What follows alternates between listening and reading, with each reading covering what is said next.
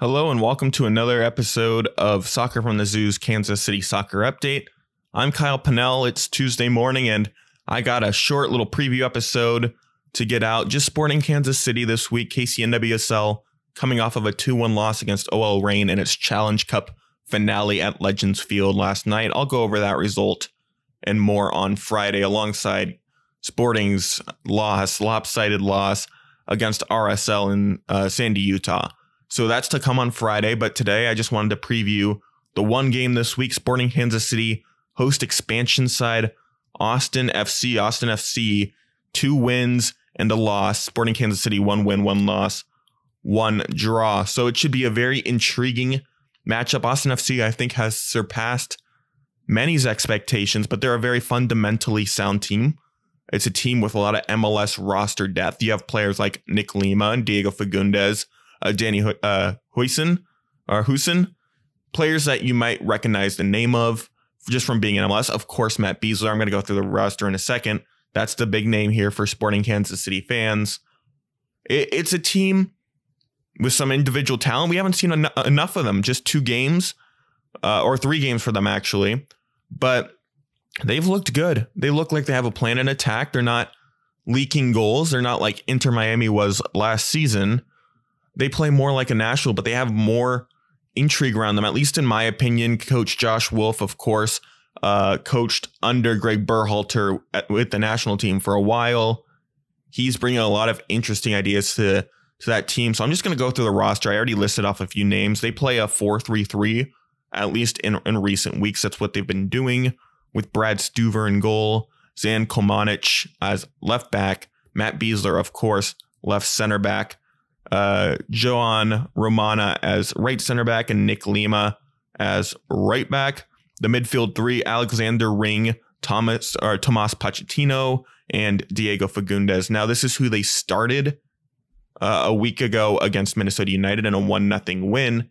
Now, also, this is an Austin team. Before I continue, that has played a lot of different lineups. Only five players have started each of the three games, which is kind of an oddity at this point in the season uh, just considering it's three games in and just with some injuries, an unfortunate injury to left back Ben Sweat. Of course, I mentioned Komanic, uh, Komanic or Komanic. He did get his first MLS start in the last game against Minnesota United after Ben Sweat went down with that ACL tear the week before. Uh, Tomas Pochettino had some interesting roster related issues, a last second scratch from the league, not from the team. Uh, so he didn't play in the last game or two games ago, I should say, um, the the win and the three one win against Colorado for Austin FC. But he is back, definitely back. And Daniel Pereira, he is an interesting midfielder. I believe he went first overall in this year's Super Draft for Austin FC. He could definitely start. He's been starting recently. Diego Fagundez, though, has also been doing well in the starting lineup. He scored two weeks in a row. He scored Austin FC's first ever goal as a club. He scored the only goal in the win against Minnesota last week. So I could see Pereira coming back from a light injury, starting on the bench and getting some time.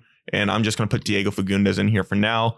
Alexander Ring, of course, the number six at the base of everything. Pretty good. He's he's played that role with NYCFC when he was in New York. Uh, he's very good at moving the ball, connecting lines, and just sitting back in front of the back four that Austin FC want to play. And so, a very solid midfield for sure. The front line is where it kind of gets a little interesting. I'm just going off of who started against uh, Minnesota United last weekend.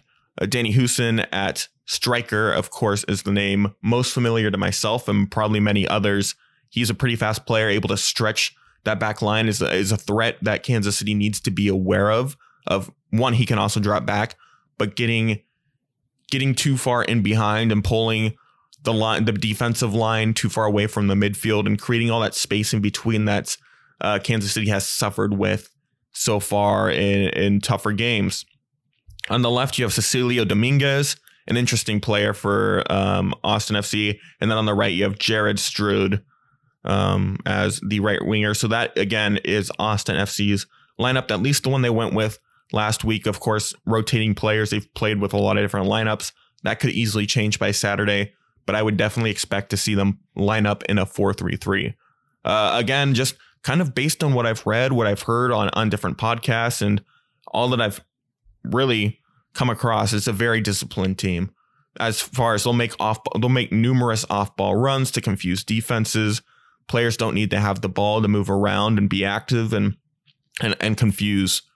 And, and that's a testament to John Wolff's coaching style that it's formulaic and that that can be a pro or a con. It's Sporting Kansas City. Peter Vermes probably knows enough of the patterns that Austin FC wants to do, but the way that they are able, the players are able to execute that, of course, they're able to do it so well that it doesn't matter whatever the opponent's plan is to stop it. They know it's coming. It's just a matter of how well it's executed. So there's going to be a little bit of that going on, especially with off ball runs.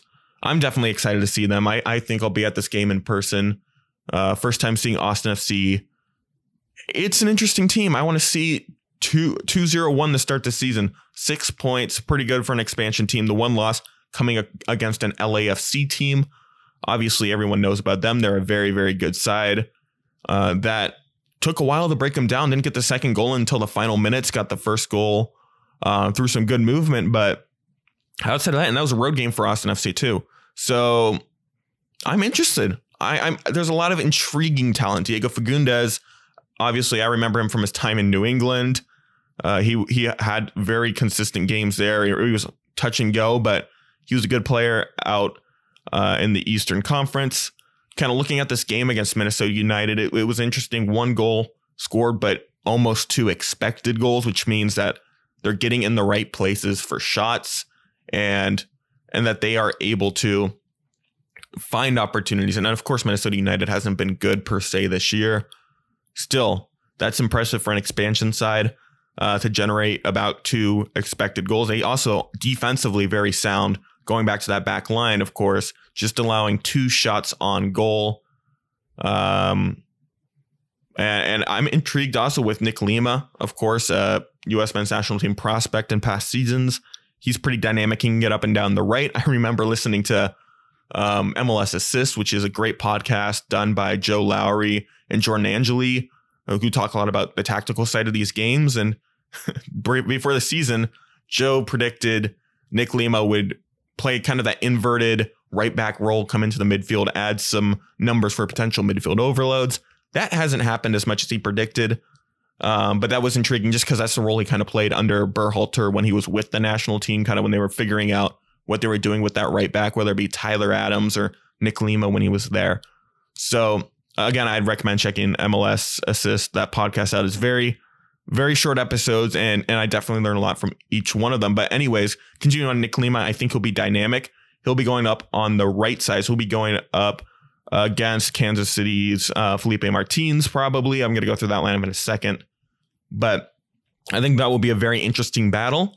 I, I think Nick Lima, you'd want you'd rather him if you're Kansas City going up against Jaylin Lindsey, but of course Jaylin Lindsey at right back is not going to be on that side against Nick Lima just for speed and pace. And Lindsey, of course, did well with uh, Julio against RSL.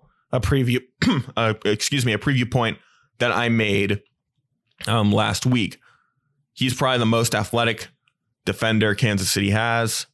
Um, Isimat Marin might have something to say about that, but but yeah, I'm looking at Nick Lima could be very interesting. And of course, that midfield is very solid in the DP Tomas Pochettino. A very solid team all around. And before I switch over to Kansas City, I will say um, for Austin, actually, or was I going to say that? Um, yeah, no, just for Austin, a very, very good team, very disciplined.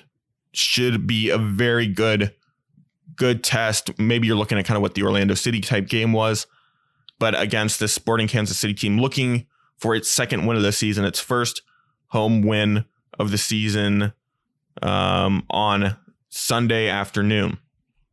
Switching over to Kansas City here, you're looking at 433 as always. A lot of question marks as far as who's available, who's not available. It's been a lot of times where just a reminder, I'm doing these podcasts early in the week. So we usually hear from Peter Vermes two days in advance of a game. And that's when the final injury reports are in. But I usually go off the previous week's lineup. Usually it's mostly correct. The big one from last week, Johnny Russell, Alan Pulido got their first starts for the club. Full starts. Um, and that was really good to see. I think that happens again, and I'll get there in a second. But you go with Felipe Martins at left back, Andreu Fontas at left center back. Now, here last week, uh, Kaveh Rad started a, a, relatively new signing, actually, just a few weeks. Um, just signed up to be on the first team roster. He started at right center back because Nick, uh, Nicholas Isimat Marin was dealing with a little bit of an injury, and then Jaylin Lindsey I think for me, I think Marin might start this game, but it's also touch and go. So you could easily see Rod there. You can also see Marin. I think it would be much better, or people would feel a lot more comfortable if it's Marin there. He's looked very impressive in his first two games for the club. Of course, almost had that goal that got called back due to being offside against Orlando City. In the net, John Pulskamp, I think, starts again. I think Tim Melia is getting closer and closer. Again, he's another player. We'll hear the status of come Friday when Peter Vermes talks with media. Looking at the midfield, another area that got shuffled with Alan Pulido and Johnny Russell's return to the lineup. I think it goes back, Peter Vermes goes back to a tried and true formula. Of course, Remi Walter, Ilie Sanchez, and Gianluca Busio started against RSL. That was kind of worrying as far as uh, Ilie, and there's been a lot of talk of him, especially in some of the recaps that I've read. Um, as far as he was kind of not able to connect the back line and in the field that much to the front line, of course. And I know that uh, Robert uh, Rusert of the Blue Testament, uh, a site that I've referenced a lot on this podcast, I just want to give him credit, pointed out on MLSsoccer.com. You look at the assist map, and there were very few, if any, lines connecting uh, Ilie and Gianluca Busio and Alan Pulido, two of Sporting Kansas City's most important players. And something I definitely found interesting from after that RSL game, Peter Vermes came out and said that that I mean, if he was Alan Pulido, he'd be frustrated just because of the ball not getting to him as much as it could have, and and not being helped as much as he should have been from this team. I, it was a very interesting quote. It was definitely quoted in a few post game articles, um, but interesting comment nonetheless. So for me, long story short, I think for this three man midfield, Roger Espinoza is going to be back in. He was rotated against RSL, which Vermes kind of alluded to with him not being able to play every game just to preserve him and his legs. I think Gadi Kinda makes uh, a comeback and Gianluca Busio will return in, in that midfield three at home. And then you kind of look across the attacking line. Johnny Russell, uh, left wing, I, I feel more confident he starts this one, kind of building off of last week. Alan Pulido again will probably start. Khiry Shelton, I think that's your team if you're sporting Kansas City. And again, looking at Pulido, he scored the team's only goal in that loss against RSL. He looked good. Um, not being as played into as maybe anyone would have liked. Of course, I just referenced that Peter Vermes quote. But I mean, seeing him play in person for the first time against Orlando City, his ability to drop in the midfield, drive at opposing defenses, open up the game for a Johnny Russell, for a Khiry Shelton to get him in behind and make those runs and being able to finish and just being everywhere around the box. He's a great very high quality player. He doesn't need to rely on that midfield connection because he can just drop far back.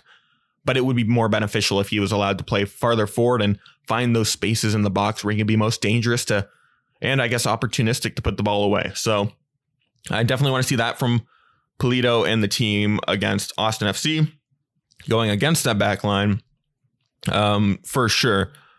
Uh, another question, of course, I, I mentioned Nicholas Isimat Marin. Will he be back? Will he not be back? I think that will play a big role, especially with his ability to be physical and a more of a commanding presence at center back.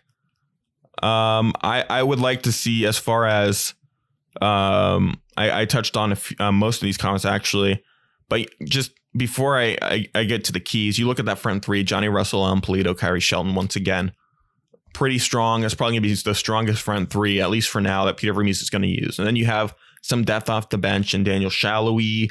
Um, and maybe even you want to throw Wilson Harrison for lower stakes games or midweek rotational games, um, call him back up and do all of that. I think Sporting Kansas City's fine.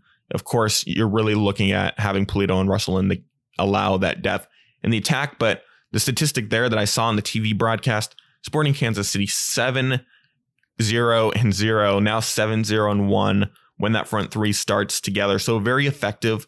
Generally, it's early in the season, so you would think Peter Vermes would know what to do and what to tinker with to allow that to be more more effective with with the roster. He has a lot of intriguing things for for sure. And then you talk about depth you talk about depth in the midfield as well.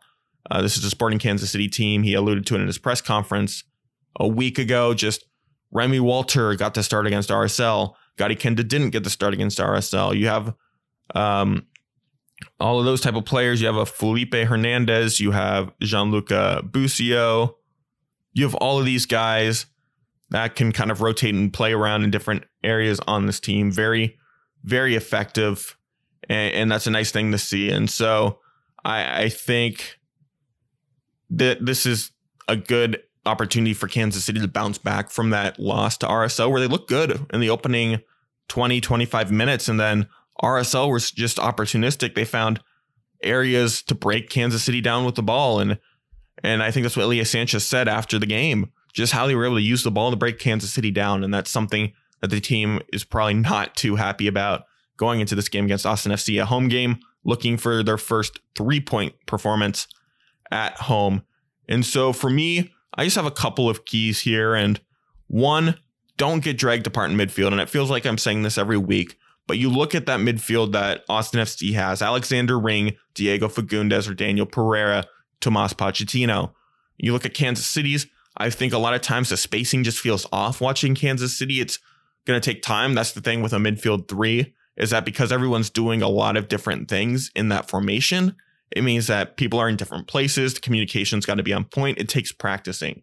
And and you don't want Busio and Kinda or Busio and Walter or Espinoza or whoever's starting in the midfield to be too far forward and not allow help because all of a sudden you're looking at a counterattack from Austin FC and and then it kind of goes goes back the other way and, and you're out of position and then it's going to result in Andre Fontas stepping up and then you give a Danny Hoesen room and, and that space and then Pulskamp's facing an opportunity like that. So I think it's very important for Kansas City to be very compact in the midfield, not allow Austin FC to use those off ball runs and the calculated movements too effectively to really open up that defense. Uh, my second, my second key, effective pressing for Kansas City and disruption. Of course, Kansas City is a team that wants to play with the ball, and they want to press and they want to win, put uh, win the ball back. They're not a, an overtly high pressing team. Don't get me wrong on that, but they definitely want to be able to cause some disruption before they don't. They won't just completely sit back, and that's something um, that again takes some practice to work out. Sometimes people step high, sometimes others don't. It allows us spaces, and that's what RSL capitalized on uh, the other weekend. So against Austin FC, this is a team that will build out of the back. That's my last big point on Austin here they will continuously, regardless of whether it works or doesn't, look to build out of the back. They did so against LAFC, one of the highest pressing teams in Major League Soccer, one of the most effective high pressing teams. And, and, while they didn't get a goal out of it, they looked fine doing it and they weren't afraid to do it. They didn't make any careless passes. They didn't really play into that press too much and turn the ball over in dangerous areas. It's a team that will do that. And so for Kansas City, they just got to create some danger, knowing full well that Austin FC is going to try and create some opportunities with their center backs. Of course, Matt Besler, Kansas City fans know well. He is good at passing the ball. He'll help progress the ball in those areas, trying to create overloads and then that midfield and get it into the attack. So when possible, they'll probably look to play a little more down the spine. And for Kansas City, they just got to be able to um, contain that, know it's coming, and try to win the ball back in high areas. I'm just kind of looking at my final thoughts on this game. I'm, I'm excited for it. Again, like I said, it's going to be a very big challenge. Not getting stretched, of course, in defense, especially with Danny Hoesen up there, Jared Stroud, and Cecilio Dominguez, an interesting front three to say the least. But again, I'm most worried about that midfield from Austin FC.